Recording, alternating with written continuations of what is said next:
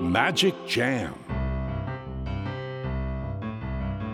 スヌーピー。それはチャールズ・シュルツが1950年から50年もの間描き続けたアメリカの漫画「ピーナッツ」に出てくるオスのビーグル犬。主人公の少年チャーリー・ブラウンの飼い犬です。気が弱くて自分に自信が持てないチャーリー・ブラウンをはじめいろんな個性を持つ子どもたちが織りなす人間模様に人生の哲学を感じるのは私だけでしょうか？Peanuts Dictionary. Peanuts Dictionary.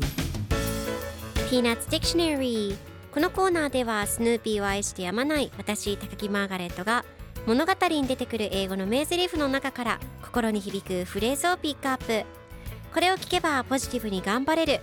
そんな奥の深い名言を分かりやすく翻訳していきますそれでは今日ピックアップする名言はこちら。Forget it. Forget it. もういいわよ。今日のコミックは1971年2月26日のものです。チャーリー・ブラウンとルーシーが一緒におしゃべりをしています。ルーシーがチャーリー・ブラウン古い歌があるの。人生は汽車での旅みたいだっていう。と説明するとチャーリー・ブラウンが僕は汽車に乗ったことがないよと言います。するとルーシーが飛行場に行ったことはある？と聞きチャーリー・ブラウンが飛行場は見たことはあるけど飛行機に乗ったことはないよ一度バス旅行したことはあるけど人生ってバス旅行みたいなの？と答えルーシーがもういいわよと頭を抱えている様子が描かれています。では今日のワンポイント英語はこちら。Forget it 直訳すると忘れてになりますがいい意味と悪い意味両方で使うことができます。悪い意味だともういい。いい意味だと気にしないでです。今回のコミックの Forget it は悪い意味のもういいという意味になります。